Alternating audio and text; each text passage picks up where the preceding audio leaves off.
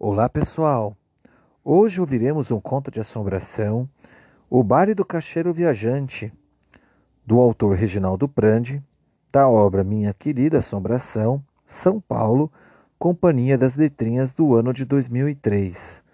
Vamos ouvir então?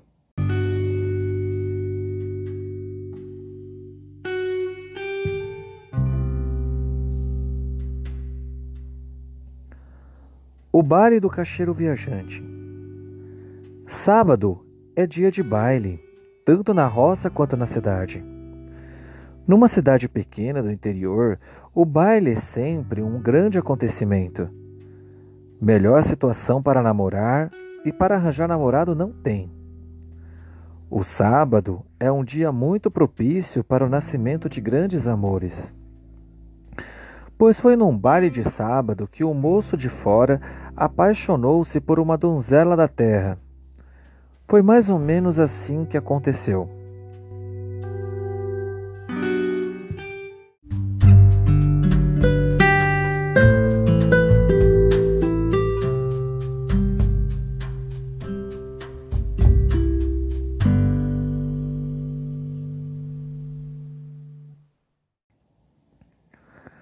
Leôncio, sim, era esse o seu nome. Conheço bem sua incrível história de amor. Leôncio era um cacheiro viajante da capital e vinha à cidade uma vez por mês prover de mercadorias às vendas do lugar. Ia e voltava no mesmo dia, mas houve algum problema com sua condução e daquela vez ele teve que dormir na cidade. Cidade pequena, sem muitos atrativos, o que se poderia fazer à noite para distração? Era dia de baile na cidade, um sábado especial, e uma orquestra bem fora tinha sido contratada. O moço do hotel que serviu o jantar comentou: Seu Leôncio, este baile o senhor não pode perder. E não podia mesmo, mal sabia ele. Leôncio mandou passar o terno e foi ao baile. Gostava de dançar, sabia até dar uns bons passos, mas era tímido, relutava em tirar as moças.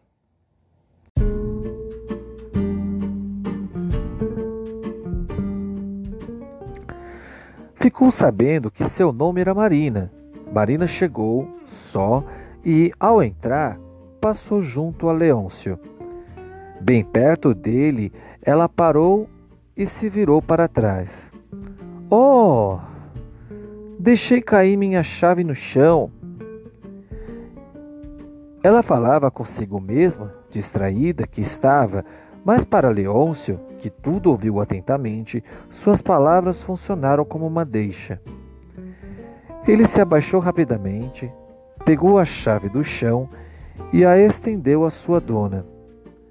Antes que dissesse qualquer coisa, ele falou: Pode agradecer com uma contradança, senhorita. Marina, meu nome é Marina. Sim, vamos dançar. Dançaram aquela contradança e mais outra e outras mais.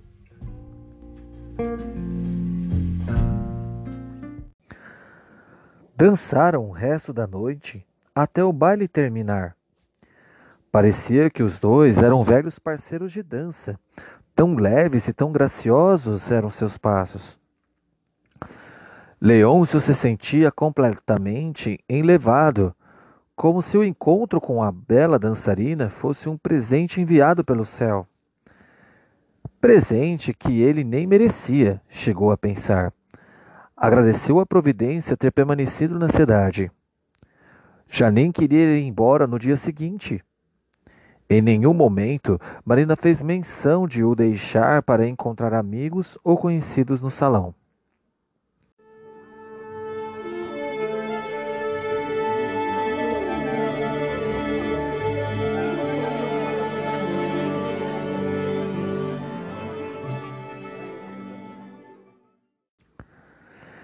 Ele tinha a sensação de que ela fora ao baile só por ele, de que era com ele que queria dançar a noite toda. Não teria namorado, noivo, marido? Muitas paixões chegam enquanto se dança. Leôncio apaixonou-se por Marina ao dançar com ela. Então, a orquestra tocou a música de encerramento e o baile acabou. Já era alta da madrugada. Leôncio insistiu em acompanhar a moça até sua casa. Ela aceitou a companhia. Era perto, iriam a pé. Estava frio lá fora, uma fina garoa molhava as calçadas. Na porta do clube, Leôncio pegou a capa que tinha deixado ali guardada. Ele tinha uma capa da qual nunca se separava. Viajava a muitos lugares diferentes, enfrentando os climas mais imprevisíveis. A capa era sempre o abrigo garantido. Leôncio ofereceu a capa à companheira para que se protegesse do mau tempo. Para você não se resfriar, faz frio. Ela aceitou, vestiu sobretudo e os dois foram andando pelas calçadas. Caminhavam de mãos dadas, como namorados, falavam pouco, só o essencial. Próximo à saída da cidade, a moça disse ao caixeiro viajante: Despedimo-nos daqui. E explicou por quê. Não fica bem você ir comigo até onde moro. Está bem, como quiser, ele consentiu. Começando a despir o sobretudo, ela disse: Leve sua capa. Não, fique com ela. Está frio. E completou: Depois você me devolve.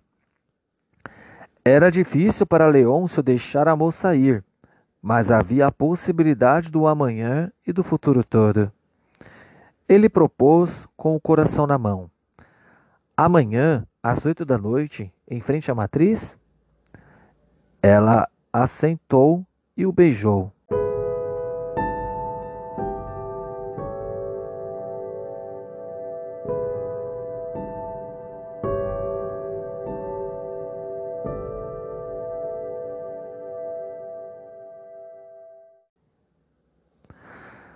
A garoa fria tinha se transformado em densa neblina Mal se vislumbrava a luz dos postes de iluminação.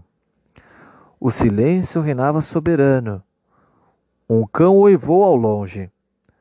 Leôncio ouviu Marina desaparecer na bruma da madrugada.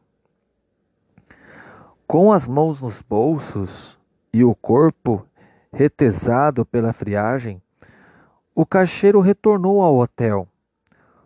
O dia seguinte foi de grande ansiedade mas finalmente a noite chegou para Leôncio. Muito antes da hora marcada, lá estava ele em frente à igreja esperando por Marina. Só quando o relógio da matriz bateu doze badaladas, Leôncio aceitou com tristeza que ela não viria mais.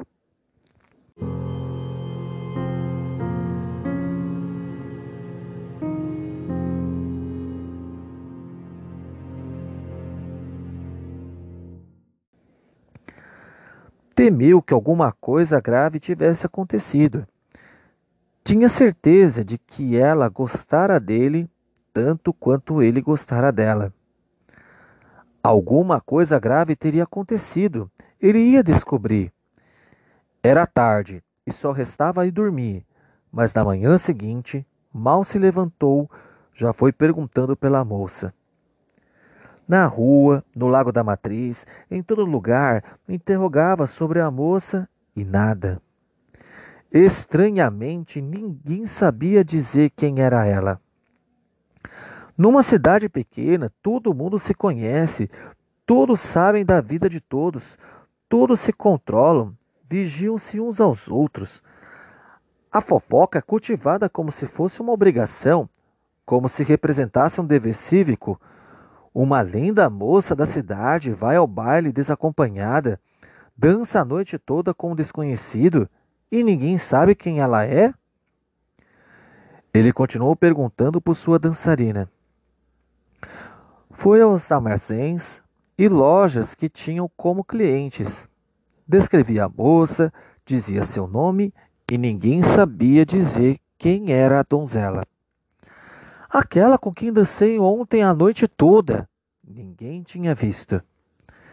Desanimado, voltou para sua hospedagem.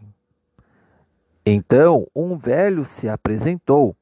Era um empregado do hotel, empregado que Leôncio nunca tinha visto, nem nessa, nem em outras estadas na cidade.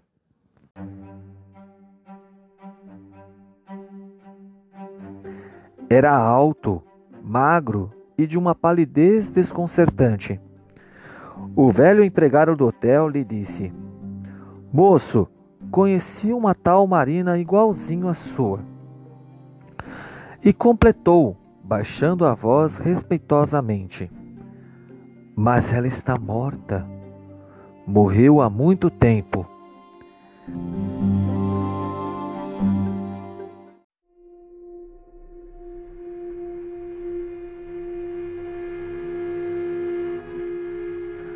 Disse que a moça pereceu num desastre de carro quando estava fugindo para se casar com um caixeiro viajante, casamento que a família dela não queria de jeito nenhum. Leôncio ficou chocado com a história. Que absurdo imaginar que se tratava da mesma pessoa. Nem pensar. Eu a tive nos meus braços a noite toda mas o velho funcionário insistiu. No túmulo dela tem a fotografia. Quer ver? Não pode ser. É um disparate. Mas quero ver.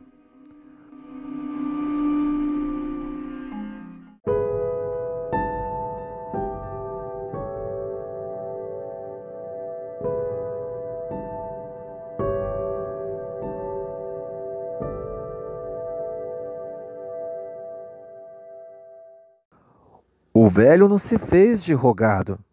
Em poucos minutos estavam os dois subindo a ladeira que levava ao afastado cemitério da cidade.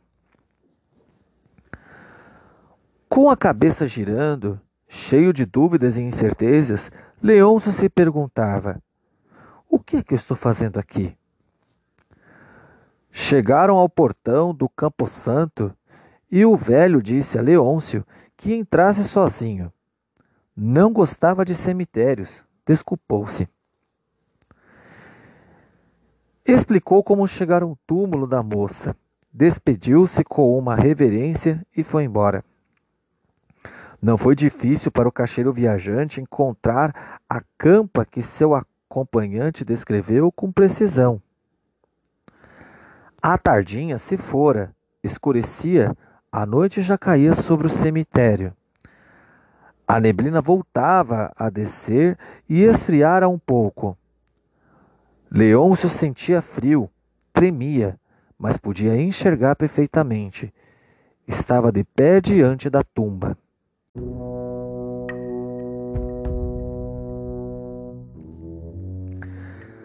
E o retrato da defunta que ali jazia era mesmo dela.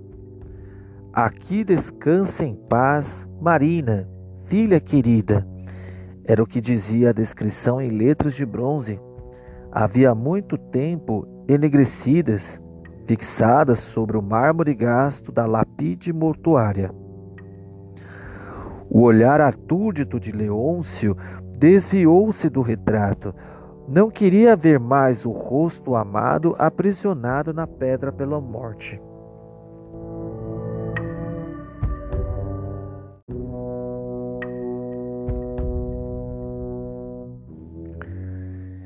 Triste desdita, a do viajante, havia mais uma coisa para ver ali.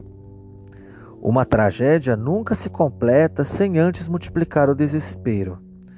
O olhar de Leôncio subiu em direção à parte alta do sepulcro. Na cabeceira do jazigo estava uma peça que lhe era bastante familiar. Sentiu um calafrio lhe percorrer a espinha tinha as pernas bambas, o coração disparado. Aproximou-se mais do túmulo para ver melhor. Estendida sobre a sepultura, à sua espera, repousava sua inseparável